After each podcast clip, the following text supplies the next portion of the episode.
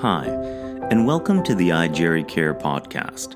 I'm your host, Dr. Anthony Levinson, a psychiatrist at McMaster University. And along with geriatrician Dr. Richard Sztramko and other healthcare experts, we're looking to help those affected by a dementia diagnosis.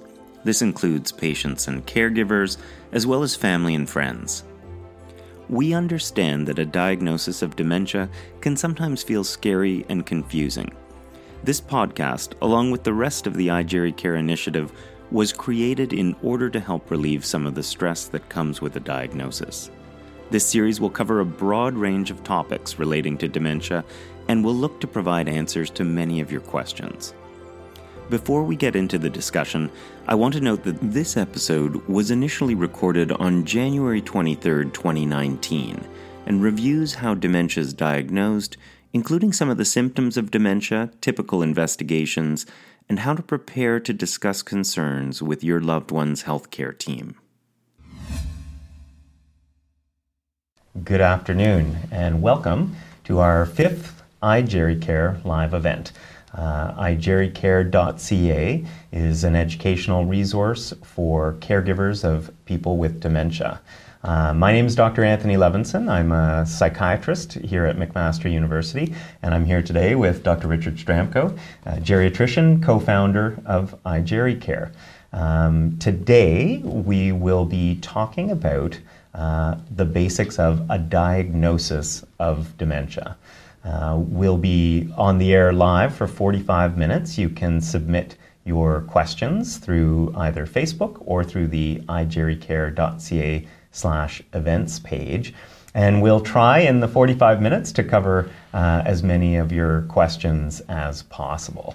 Um, just a reminder, you can keep going throughout the event. If we don't have time to answer some of the questions during the live event, uh, sometimes uh, we can convince Dr. Sztramko to stay behind for a few minutes, and we'll record those and, and put it up as a, uh, an extra auxiliary uh, video. We do record these, and so if you don't catch all of the live session today, uh, you'll be able to watch the video on the website. Usually takes us a couple of days to get that set up, uh, but probably by next week we'll have the recording of this session.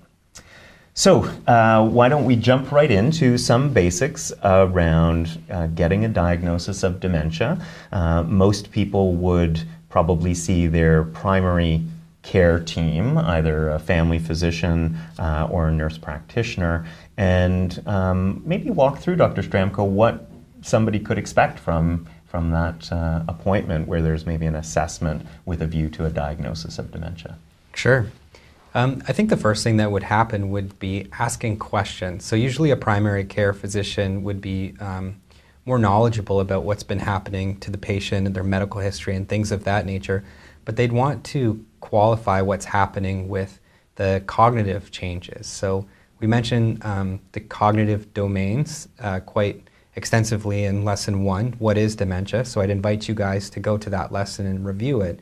But basically, the physician would start asking questions about your memory. So, are you having difficulties uh, remembering conversations, or would you be repeating questions?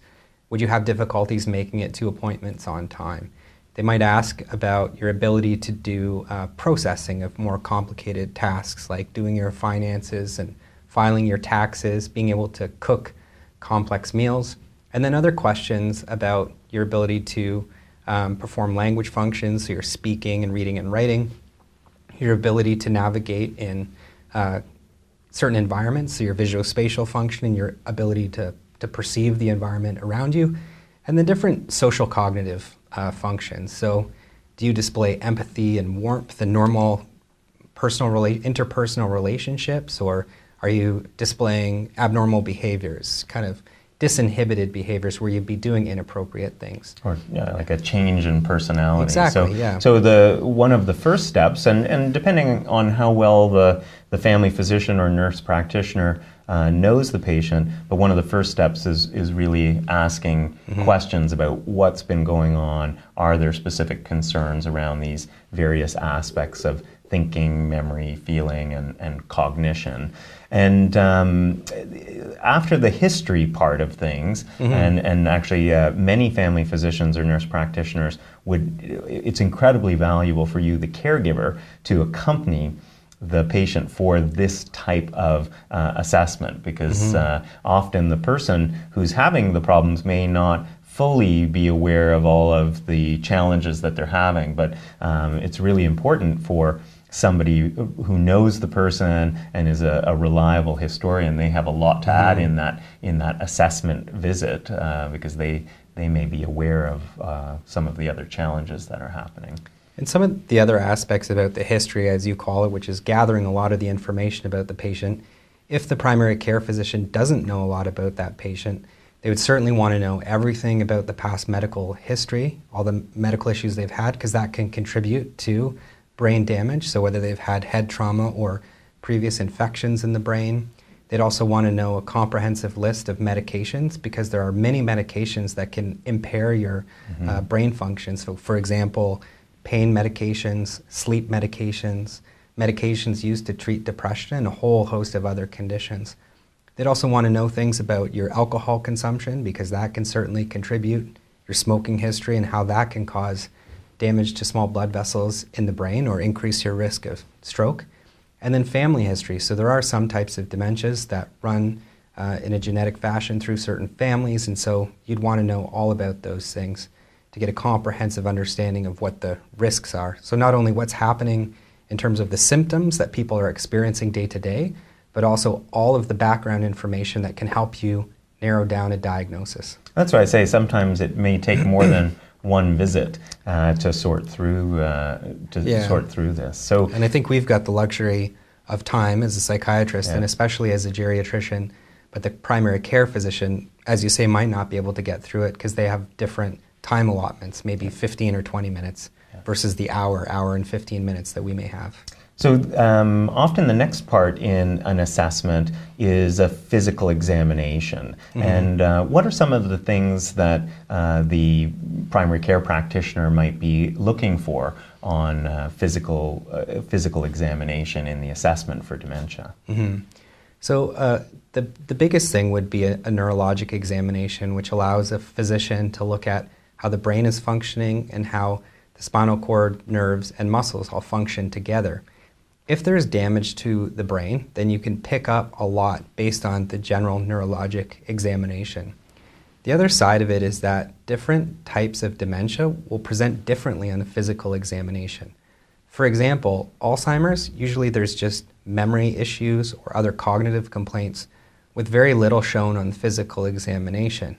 But something else like Parkinson's disease dementia will show people having slow movement and potentially some form of rest tremor or a different type of tremor. So they look differently on physical examination. It allows you to exclude, not completely, but decrease the likelihood of having uh, larger problems with the brain.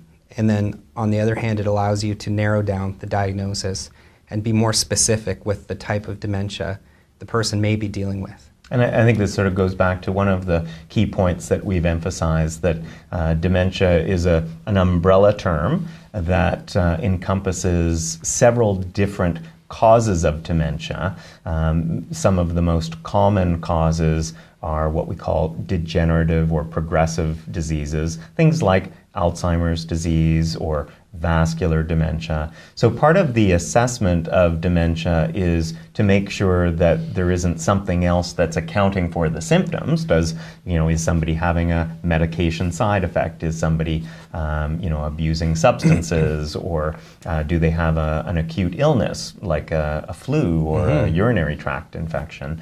Um, but the other part of it is if somebody does have a dementia, can you, through asking these questions and doing physical exam and other tests, can you uh, distinguish what the most likely cause is of the dementia? So I, think that's a great point, and just you know, the neurologic exam is one side of it, and then there's also a general physical examination. For example, if somebody had heart failure and they had low blood oxygen levels, they're not getting enough oxygen to their brain, and they may appear as though they have a cognitive problem, or they do have a cognitive problem, but it's caused by low oxygen levels. if you treat their heart failure and restore normal oxygen levels, their brain function may improve. And thus, they don't actually have a dementia, they had cognitive problems related to a medical illness, which is treatable. Yeah, and that's always one of the things that you're looking for in the assessment is Yeah. are there treatable or reversible uh, medical conditions that, um, uh, or psychiatric conditions like severe depression, where you could help to restore somebody's cognitive function by treating that condition. Um, if we, we go back to some of the things, we've actually talked a little bit about some of the more common types of dementia, and um, Alzheimer's disease is one of the more common ones. And, and there, a lot of the diagnosis is through the history of a, a slowly progressive, slow deterioration in, in memory and language and some of those other functions. And characteristically, the physical examination does not necessarily reveal any other obvious neurologic um, problems. We've talked a bit about vascular dementia, and that might be a setting where somebody's perhaps had evidence of a stroke in the past. So the, the physical or the neurological exam may reveal some of the, the damage from the stroke, in addition to uh, some of the other cognitive changes that we've mentioned. Uh, you mentioned Parkinson's disease dementia, where you know there's most likely already a diagnosis of Parkinson's disease for you know a year or two before the onset of some of the cognitive symptoms of dementia. Um, any other common types of dementia that uh, you think are worth mentioning, and, and some of how they might be diagnosed? Yeah, so um, frontotemporal dementia is another one. Um, and it's also an umbrella term, not to make it too complicated, but the behavioral variant or front of, of frontotemporal dementia really presents with more behavior changes, less so the memory uh, complaints that somebody with Alzheimer's may have, and um, a big change in interpersonal warmth. So they appear to be disconnected or not caring as much about their loved ones. They may obsess or ruminate about certain things, so eating the same meal at the same time every single day. And they may say inappropriate or hurtful things that a usual person would be able to filter out in their day to day, but they, they may just say it because of damage to the frontal lobe. So pers- personality changes, sometimes uh, younger onset. too? Absolutely. So, you know, in some series, almost as common as Alzheimer's disease in a younger patient population. So, for those under the age of 65, and certainly the likelihood decreases as you get older in age with respect to the presentation of dementia. And we may talk in more detail about some of the different types of dementia depending on the questions that come in. Uh, but one of our other lessons, lesson five on igericare.ca, also has a bit more information and detail about some of the more uh, common types of dementia. Um, so after asking questions to try and understand the, the history or the progression of the symptoms and doing a physical exam to maybe exclude other causes of memory problems or maybe to reaffirm that there might be you know vascular issues um, are there any other uh, things that come next in terms of particular types of investigations uh, lab tests other things that uh, that you would comment on Absolutely. So, um, as we were talking about in the physical examination, looking for medical causes that may be reversible. So, um, a complete blood count is something that's really common. Somebody may have a really low level of the red blood cells and not have appropriate oxygen levels. People may have um, abnormalities in their electrolyte levels. So, if sodium's uh, abnormal or their calcium levels are off, then this can also mimic a dementia people that have organ failure, so uh, people that have chronic kidney disease or chronic liver disease, where you can't filter out the toxins, for lack of a better word, from your body, can also present with cognitive problems. And then, commonly, the ones that we would see in the dementia paradigm would be thyroid function testing, so either high or low thyroid function can cause cognitive problems, uh, and a vitamin B12 uh, deficiency as well. So, for the most part, the uh, blood work or laboratory investigations are really to rule out some of these other medical causes and to see if there's something reversible like thyroid or B12 that might be uh, deficient and might be uh, reversible. But um, probably important to highlight that in most cases, it's not like you can do a blood test that says, yes, it's Alzheimer's disease, dementia, yeah. or vascular dementia. So, um, really, and, and one of the other terms that I think sometimes people who do get a diagnosis they get confused. Their their doctor may say, "Well, you you have probable or possible mm-hmm. um, Alzheimer's dementia," um, and and the reality is that that's probably in in the person's lifetime. That's the best that we get. Yeah. Is is you know we think based on the the history or the story, the physical exam, the lab tests, um, brain imaging, which we'll mm-hmm. talk about in a second. Uh, but you know, m- mostly we don't have definitive tools right now to make uh, a definite diagnosis. Yeah, I think that's a source of frustration for many of the patients that we see. There are so many conditions where you can go and get mm-hmm. a lab test or get uh, an imaging test done, and it's more definitive. I, I, think we're pretty good with what we have now uh, for certain types of dementia. And then uh, I think another thing to mention, not to go too far down the lab investigation point of view, but if somebody's progressing quite rapidly or they have you know, different patterns to their neurologic examination or they have a family history, um, there may be additional tests that right. are or ordered.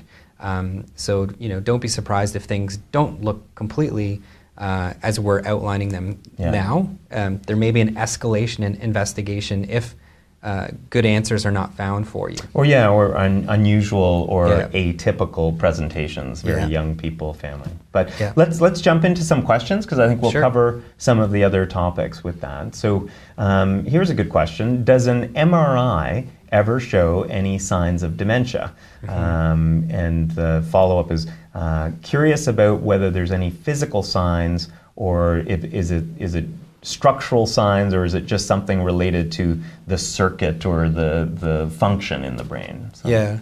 Um, so an MRI uh, can definitely be ordered. And uh, we talked about the different causes of dementia. So toxic proteins can impact the brain in certain specific areas uh, earlier uh, than, than other areas. So, for instance, an MRI for somebody that has Alzheimer's disease may show shrinkage in lobes called the temporal lobes or in and around an area called the hippocampus.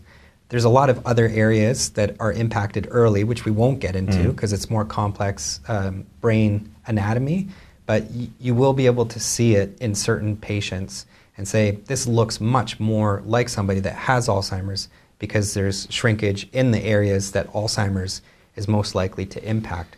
So the a CT scan of the brain and an MRI scan of the brain are really about um, visualizing structures.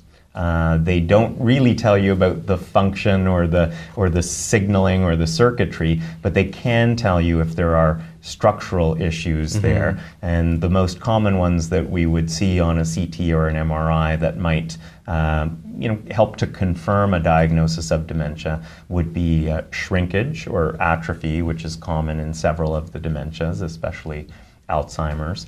Uh, we would also potentially see evidence of multiple small strokes or a large stroke in the setting of vascular dementia. Mm-hmm. Um, there's a just want to show a couple of, of images. We we don't have a lot of uh, detailed ones, uh, but this shows on on this side uh, a kind of a healthy appearing brain, uh, what it would look like, and then in in severe Alzheimer's disease. You can see, see that shrinkage or atrophy, especially in some of the areas that are particularly involved in, in memory. And you can see that some of the areas where there's normally fluid circulating actually become kind of larger because of cell death in, in those areas. And that's what you were talking about with mm-hmm. the toxic protein. This is an example of uh, a CT scan of a brain. And I don't have a normal one for comparison, but some of the things that we were showing on the other picture, you can see these, these areas which have the fluid in the brain, the cerebral spinal fluid, they're much, much larger because of the shrinkage or atrophy. And similarly, there's fluid in these spaces. In the healthy brain, uh, those areas would be filled with healthy brain tissue. Uh, but one of the things that we can see with MRI or CT is if there's a lot of shrinkage or atrophy, we can see some of these types of changes. So. And we ta- we're talking a little bit about the need for a CT scan or an MRI, and if things are a very typical presentation, you're an older adult that's had a slow and gradual change over time in your short-term memory with no evidence of lab abnormalities and no problems with your physical examination, your doctor may not order any neuroimaging or a CT scan or an MRI. Um, whereas if there's any changes or problems, then um, uh, they will order one. If it's atypical, so if something's happened very quickly or you can detect abnormalities on the neurologic examination, um, then certainly it's indicated. And the CAT scan or CT scan is usually the first step. It's a little bit more of a general test. It can tell you, as Dr. Levinson has uh, said, that the small strokes or uh, larger strokes, whereas it might not pick up any atrophy patterns early in the course of the disease. The disease. And so an MRI might be indicated in those situations if you're looking for specific um, atrophy patterns. And then the MRI also uh, provides different information. So if there's more subtle inflammation from in the brain from other conditions, it can pick up on things like that. So the MRI will give you a lot more information yeah, much and is a lot de- more much more detailed specific. pictures. Absolutely. and actually, that ties in with um, uh, the this next question.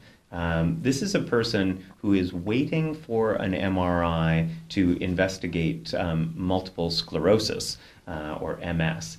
And uh, this person states, had problems with my memory for many, many years, but the last couple of years um, reports hearing things and seeing things, and just found out that the sleeping pills that they've been taking for the last six or seven months uh, have some kind of link to dementia.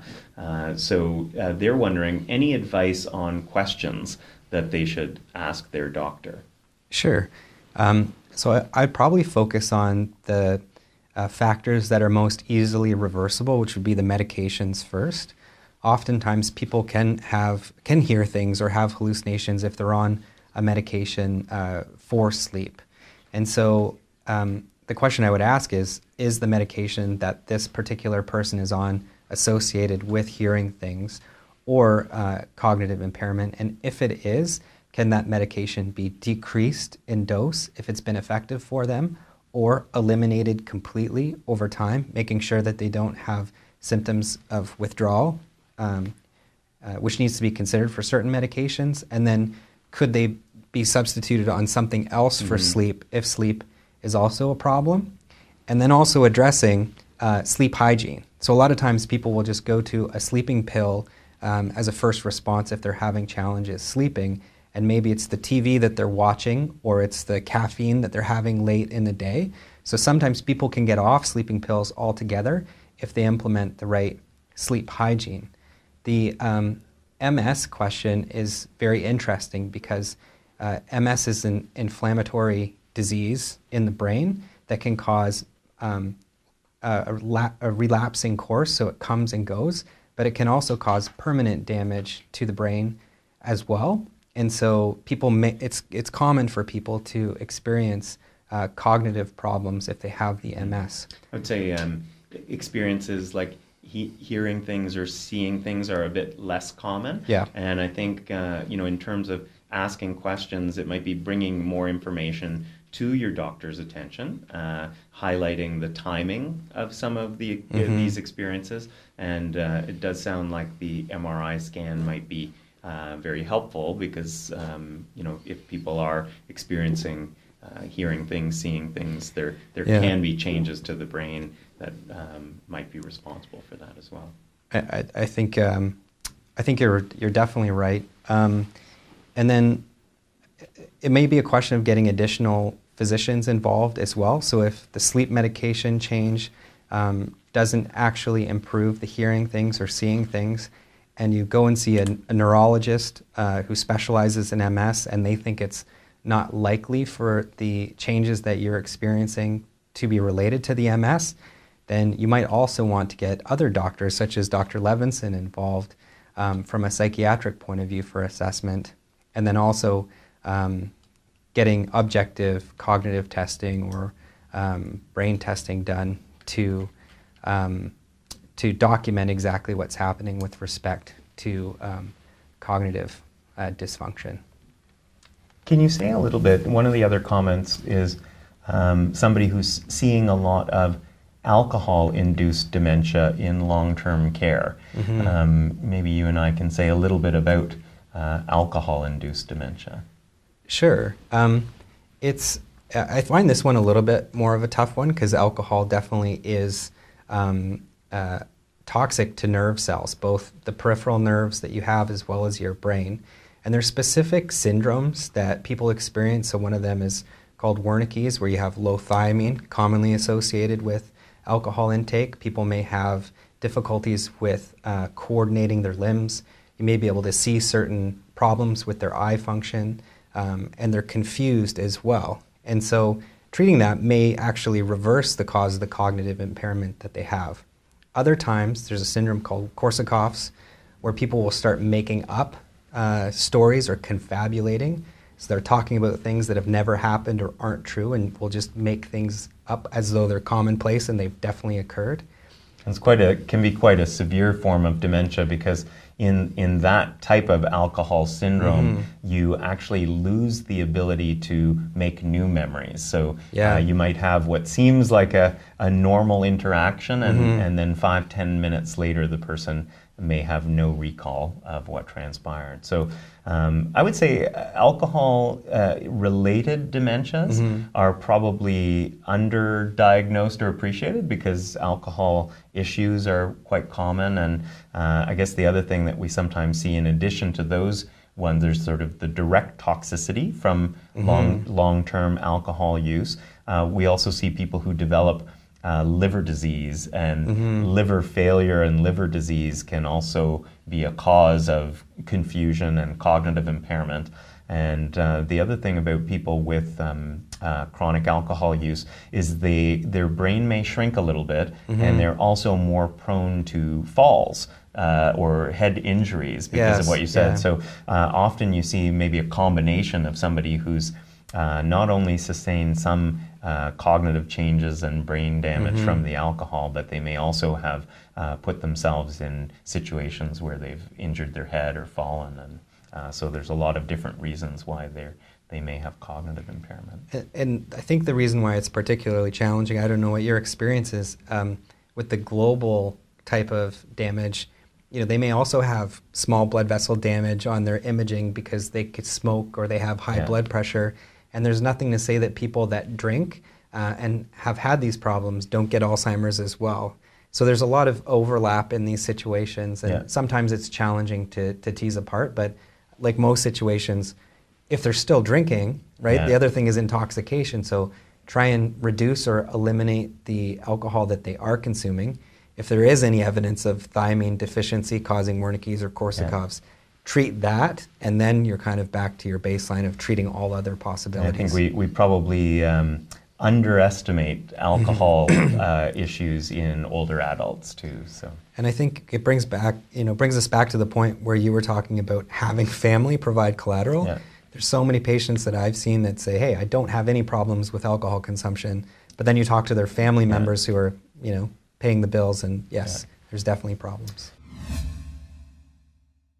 Before we move on to the rest of the Q&A portion of the show, I'd just like to take a few moments to tell everyone a little bit more about the igericare.ca website. Here you can find a number of lessons which cover a range of topics from the basics of understanding dementia, management options, brain health, and caregiver wellness to name a few. In addition to these lessons, you'll also have access to our live event video recordings as well as email based learning options. We're constantly looking to raise awareness about iGeriCare, develop new educational materials, and maintain this as a free resource for caregivers. If you'd like to help, you can support our program by clicking on the donate button on the top right portion of our website. 100% of your donation goes to iGeriCare. Now, with that out of the way, let's get back to the show. So uh, here's another question on um, mixed dementia, and we mm-hmm. should maybe explain that mixed dementia and vascular dementia. And uh, the, the person's noting that those may often be misdiagnosed. And what would be the best way for the patient and family to ensure that the diagnostic process was accurate and addressed all steps? Mm-hmm.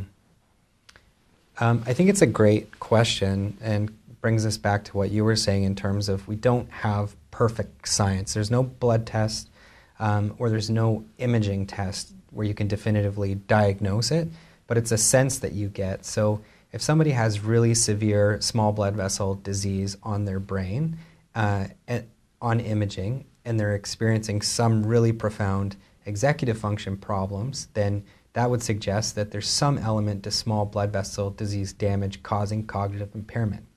Generally, though, that doesn't cause very um, significant short term memory problems, and some uh, of these can be teased out on cognitive testing. But if you find that someone's got really short term, bad short term memory problems, or potentially MRI evidence of um, shrinkage or atrophy in areas known to cause Alzheimer's, and they have evidence of old strokes, multiple small strokes, or microvascular disease, then you'd say in that situation that they'd have a mixed dementia. So I think this this was uh, a bit of a two-parter, and, and I'm, I'm, going to address that first question and this one. It was sort of, can you touch on the challenges around getting a proper diagnosis in northern or rural communities, and specifically where people don't necessarily have a regular physician or are having to go to multiple walk in clinics for help.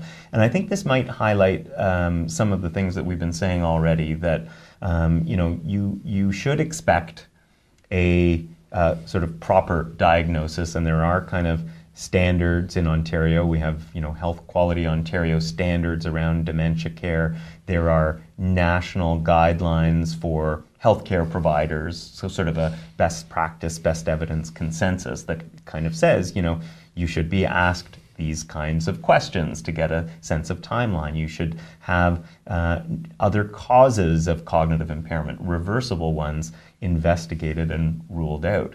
Um, in certain circumstances, if there's still uncertainty about what's going on, uh, brain imaging may be helpful. Mm-hmm. Uh, there are other sort of bedside tests, which we'll maybe talk about later if the other questions come up. Things like uh, the mini mental status exam or, or the MoCA, the Montreal Cognitive Assessment, that you might expect. And if those suggest dementia, because those are just screening tools, then there might be other follow up tests. I think it is always a challenge. I would say there are a lot of areas that are underserviced. I would say even in uh, resource rich locations, sometimes mm-hmm. we don't necessarily uh, know whether people are getting uh, all of the sort of proper steps. But I, I think having a good sense and advocating for yourself, uh, and then uh, if there are challenges in getting access to uh, to primary care definitive diagnosis, there may be ways in which you could be sent to a specialist, whether the specialist flies in or whether you may have to, you know, go to a, a, a center for it. Mm-hmm. But um, especially if there's uncertainties, uh, the implications of, of you know somebody missing a potentially reversible cause uh, could be could be quite serious. So I think it's worth advocating from that standpoint. I think it's uh, worthwhile to mention that uh, the Alzheimer's Society does have a checklist of things that you're able to bring in. So you can find this on the Alzheimer's Society uh, website, and we'll be posting a link to it as well. Um, but the more information you can bring forward and advocate, as Dr. Levinson was saying, um, then the easier it will be for the clinician to do that. Yeah, and especially if the if the, the physician doesn't necessarily have a lot of the background or uh, know you that well. So, um, question from Hamilton: A brain SPECT has been ordered for my father. What will that show? Um, so this gets into the more complicated or nuanced imaging that we can order. And a SPECT really shows um, blood flow throughout the brain. So if there's death to certain parts of the brain, then you can expect blood flow to be um, reduced to that area of the brain. Uh, other imaging would be a PET scan or positron emission uh, tomography, and that shows um, uh, brain metabolism. So if certain parts of the brain are being damaged by a toxic protein or small blood vessel disease, then the metabolism in that area of the brain will be um, interrupted. So the, the SPECT might show, let's say, if they had frontotemporal dementia, uh, low blood flow to the front part of the brain. If they had Alzheimer's disease, um, you might show low blood flow to the medial temporal lobes or the hippocampus. And the, these are, you know, where, where we were talking about uh, CT scan and MRI, maybe, you know, not always done, but more frequently done as part of the assessment of the structures of the brain. Uh, these types of studies are, are getting at mm-hmm. function mm-hmm. a little bit more because Absolutely. they're looking at the, the metabolism. This might be an example of a normal one, and you know, it's sort of a heat map where the red colors sort of are showing uh, a very active brain taking up lots of glucose often mm-hmm. is, is the molecule that people look at on these functional scans. So you can see there's a lot of activity happening kind of all over the brain, especially in the front part. Here's, here's an example of somebody uh, where there's just not a lot of activity. These areas that were red before showing a mm-hmm. lot of take up. This is kind of an example of what you might see if, yeah. if you're wondering about, you know, does this person have a frontal lobe dementia and there's less mm-hmm. activity there. So uh, again, not too commonly done, but I suspect with the SPECT, they might be looking for something like that. Uh, that's probably the condition it might be ordered in. The um, challenge, I think, a challenge just to be to bring that up with uh, these additional tests is that sometimes it won't actually change how we manage the disease. It won't change medications we prescribe. It won't change further investigations but occasionally in, in certain circumstances it would. So, you know, let's say somebody's presenting with frontotemporal dementia symptoms, you want to be more specific about that. You get a SPECT scan and it really clinches the diagnosis, or it doesn't clinch, but increases the likelihood significantly based on the symptoms and the story you've got, the physical examination, and now the imaging. There are, you know, certain genetic tests you might want to order in that population, and refer them to a behavioral neurologist and you know genetic counselor and but it, so. it, it um, you know again it may not be available in all centers yeah. but it, it sort of moves the needle from we think this is what's going on to this is probably what's going on and i would caution that most often it's not required to make an appropriate diagnosis it's um, more of a, a, limited use case so a couple of more questions about uh, alcohol and uh, korsakoff could the Korsakoff show up with stroke survivors too? And how much alcohol use is too much for the elderly with regards to uh, Wernicke-Korsakoff syndrome? Um, I can tell you with, with stroke, uh, you can actually get a Korsakoff syndrome. Mm-hmm. It's um, a little bit unusual because normally it means that you've had um, a small stroke to a very specific part of the brain called the hippocampus that's involved in memory, and it, it, might mean that you've actually had a small stroke on both sides to, to both hippocampi, but it, it's definitely, it definitely can happen even if it's fairly rare. Um, the other question about how much alcohol use is too much for the elderly, you know, Wernicke-Korsakoff syndrome is, I don't want to say it's very rare, but it usually occurs in people who are fairly heavy alcohol yeah. users mm-hmm. and usually uh, heavy use over time and the alcohol actually interferes with the um, metabolism of that vitamin uh, the thiamine vitamin mm-hmm. and um, it's thought that the thiamine deficiency is what really causes that Wernicke's. So there's no easy answer to it, but it's probably a lot. I'd say um, the more common scenario that we might see with alcohol is somebody who has another type of dementia and you know, whereas in the past, before their dementia, when they were young, they could maybe tolerate a couple of drinks, no problem. Now their their tolerance for alcohol uh, is much less. So somebody with dementia may appear quite a bit more confused after only one drink, potentially. Mm-hmm. I don't know if there are any other things about. Well, I think that even in cognitively normal people, uh, the sensitivity to alcohol um, increases significantly as we age. Our our body composition changes, our liver's ability to deal with the alcohol diminishes. So everybody gets to be more sensitive. I think I try and uh, keep my patients to one standard drink. So one, you know, five ounce glass of wine, a beer, or a standard, um, you know, one ounce of uh, a harder liquor, less than that a day, one or less than that a day. There are some guidelines which suggest you take more. You can individualize it to somebody if they're not having any cognitive problems and that's a, something that really improves their quality of life or something that's mm. been part of their culture, then I don't push it too much. But certainly, the more you can limit alcohol intake, the better for a whole host of different reasons.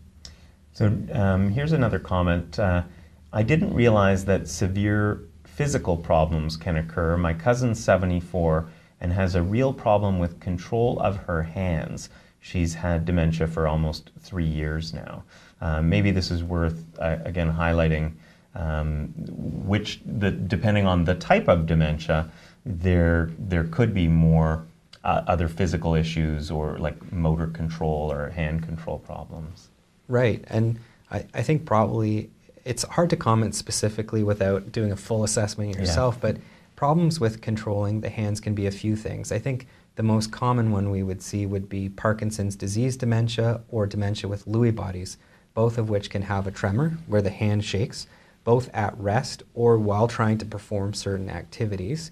You can get muscle rigidity where um, it's actually your muscles become more stiff or they're harder to move, and so there may be some cogwheeling rigidity or lead pipe rigidity where people can't move their hands as quickly as they uh, would like. They may have problems uh, initiating movements too. Yeah. So it seems like it's a problem with the hands, but actually it does relate more to the brain's control of, of movement. Absolutely. Um, and then slowness of movement or bradykinesia is where people uh, can't move their hands or limbs or body as quickly as they would like and have some problems with coordinating. So, you know, an example would be I can tap my finger like this quite easily. I can open and close my hand quite easily without any problems.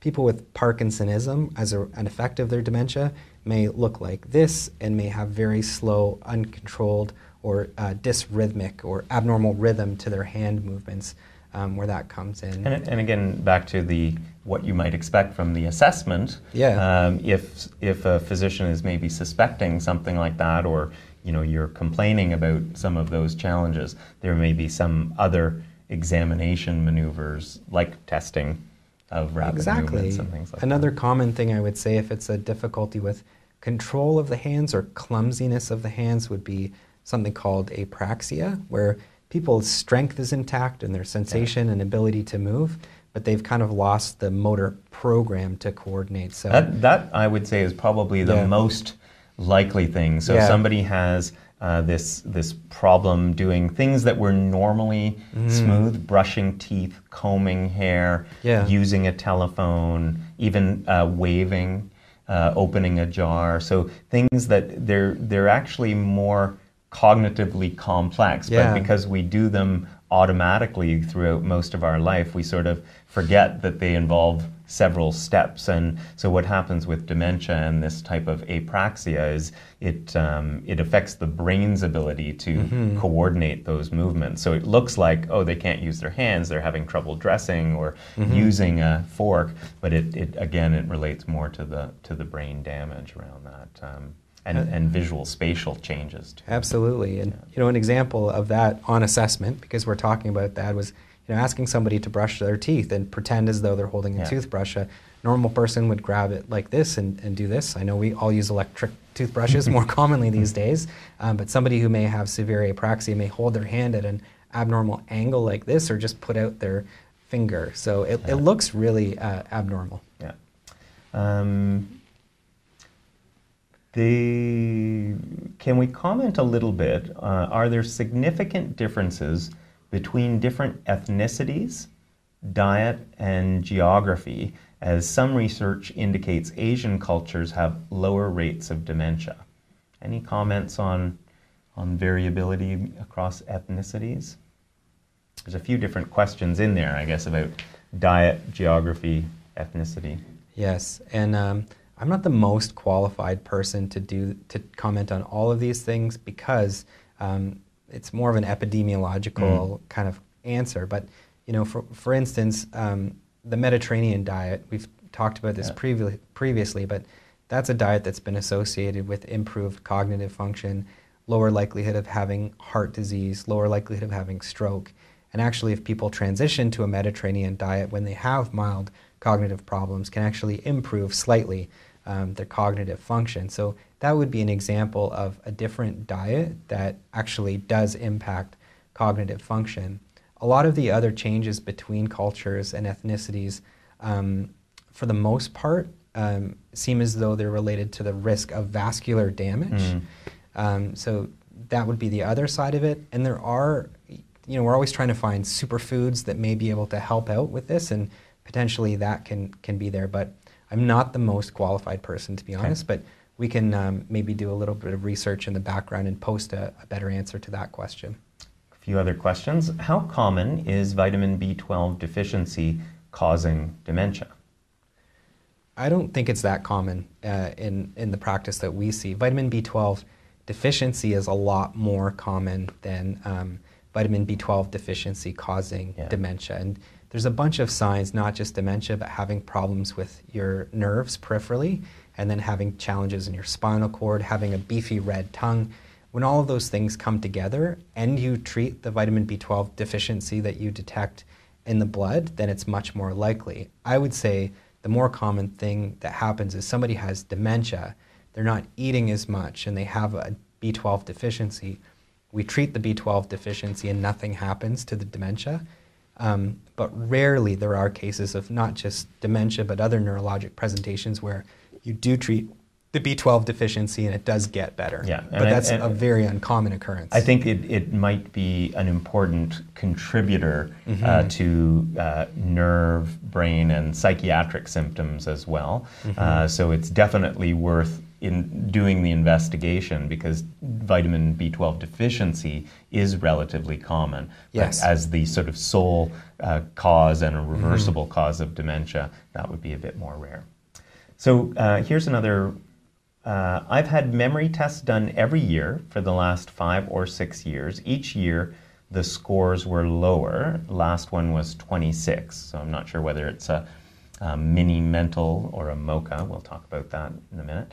The MRI shows everything is normal. I was diagnosed with the onset of Alzheimer's. I'm on a medication to slow the progression of the disease. How accurate are these tests? Well, um, the tests aren't uh, the be all and end all. They're a screening test and they add information to the overall picture. But the historical features and the tests that you do, so the mini mental state examination or the MOCA, um, as well as the imaging, you kind of put them all together. 26, if it's the MOCA, is an excellent score. And I, I would kind of go back to the drawing board if that was the case. So I'd assume it would be the mini mental state examination. And so even then, that's a pretty good score. So I would think that this patient is having problems functioning in their day-to-day life. Um, so certain factors sort of again it does become a it depends people who may have a very high level of function throughout their life Mm-hmm. Yeah. and maybe be very well educated you know even a subtle drop in the score on something like the mini mental state exam which Yeah. is that screening tool could indicate mild cognitive impairment or early dementia. If you're uncertain, you know, this is one of the settings where maybe getting another opinion or even doing more detailed uh, neuropsychological tests. So the, the screening ones that are often done in the family doctor's office are, um, are you know fairly quick and practical types of screens. But uh, if if we have concerns or we feel like there we want more information assessed for, we we can often refer people for more detailed neuropsychological testing, and that really looks at. Um, it's much more comprehensive. It's kind of exhausting. It can take uh, you know two half days, and not everybody can can kind of fully participate. But um, And there are situations where the testing and the rest of the, the history don't add up, but I am perplexed that that score is that high and there is a diagnosis of, of dementia on board, especially Alzheimer's, because the mini mental state examination focuses on short term memory. The most likely impairment that you have in Alzheimer's disease is problems with episodic memory, and nearly half the test is devoted to Yeah. that. So I would be cautious about this one as well. And then just a note that there's no medication that actually slows the progression of the disease at this point. It's just really uh, trying to boost your cognitive function in the likely event of having Alzheimer's disease. So just the wording I think is careful. Um, we need to be careful about and managing expectations around what the medication is accomplishing. It's boosting your cognition and maybe helping you to function a bit better, but it's not really slowing or changing. It's not affecting the, the progression. It's not itself, yeah. impacting the brain and the toxic proteins involved. We, we've, we've, I thank everybody so much for submitting questions. We're going to have to wrap up soon, but I'm going to try and do these last two uh, that have been sent in, uh, even if we run a, a couple minutes over, and we will have a recording. Uh, so um, if you have to leave at the 45 minute mark, don't worry, uh, the recording will be up next week. Um, uh, this, this person writes in that mum's currently in a retirement home environment. Uh, regarding uh, cognitive testing is being performed every six months. At what score level is there an indication dementia requires medical intervention, and what might be the next step in care? So uh, I think this is kind of a recurring theme, right? Mm. There's no set score um, that is a cutoff that says we need to do additional tests. It's really are the scores decreasing over time, and are they decreasing uh, out of keeping what you'd expect for that particular patient based on their premorbid intelligence or um, uh, intelligence quotient before they Education. education, Special senses, like Special- make yeah. sure that their their hearing is intact and vision's intact. whether or not they are English as a second language and they're being administered, um, you know, this How test are, outside. how are they doing functionally? Like how are they in the retirement home? So it kind of all comes together. You can't just do a cognitive test and say, "Great, we have big problems." If the cognitive testing is very low, then you're going to see changes in their day-to-day function and day-to-day life. They're going to be presenting with um, challenges in memory and complex thinking and tasks. So all of those things should be going together. And if they're not, it begs the question of, you know, alternative diagnoses. I, I, I think we've also, both of us have seen in the hospital setting, uh, people who put way too much stake in one Yeah. cognitive screen. And, Yeah. and let's say somebody's been actually doing okay, and all of a sudden they do one test. Turns out they have some other kind of infection going on. Mm-hmm. But people will often read way too much into one you know, low Yeah. screening tool, and then they'll be like, well, this person has dementia, and they might actually have a urinary tract infection or something yeah. else. So it's total care, total history. Always come back to that. Uh, last question. Um, glad to hear about motor skills. This seems to be a big problem with my husband. He was diagnosed with aphasia from dementia. Memory's not the biggest problem, but just being able to communicate is huge. Right. And so this gets to be more uh, a bit more complicated. There are so aphasias are problems with language and formulating words. And so uh, stuttering, halting, effortful speech, where people have breakdown in their grammar and um, find it really challenging to communicate, that would be a non-fluent aphasia.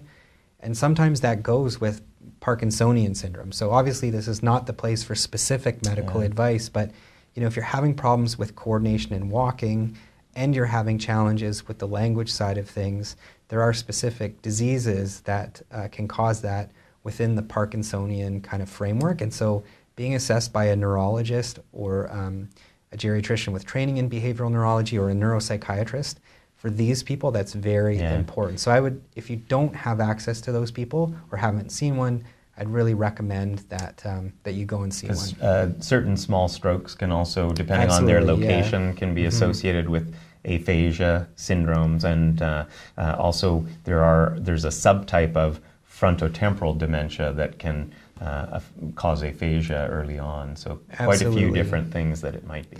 And it's kind of the thing where if you woke up one day with it and all of those problems happen, then it'd be more likely to be a stroke.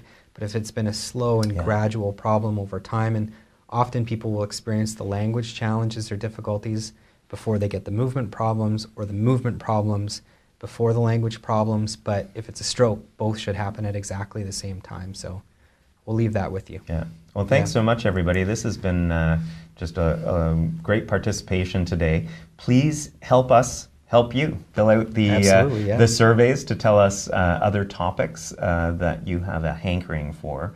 Um, as mentioned, you'll be able to access this recording uh, on igericare.ca slash events, as well as recordings from our previous events. A reminder that our next event uh, will be February 27th. And uh, just a shout out and thank you to everybody. Uh, funding uh, as support has been provided by the Center for Aging and Brain Health Innovation, powered by Baycrest. Uh, we've also received support from the GERAS Center at Hamilton Health Sciences, McMaster University, the Hamilton Health Sciences Foundation, the Alzheimer's Society of Hamilton Halton Region, and uh, the Division of E-Learning Innovation. Uh, and of course, I would be remiss if I didn't say that teamwork makes the dream work. So thank you very much for the McPherson studio and our entire Division of E-Learning team. And we will see you February 27th. Thank you very much.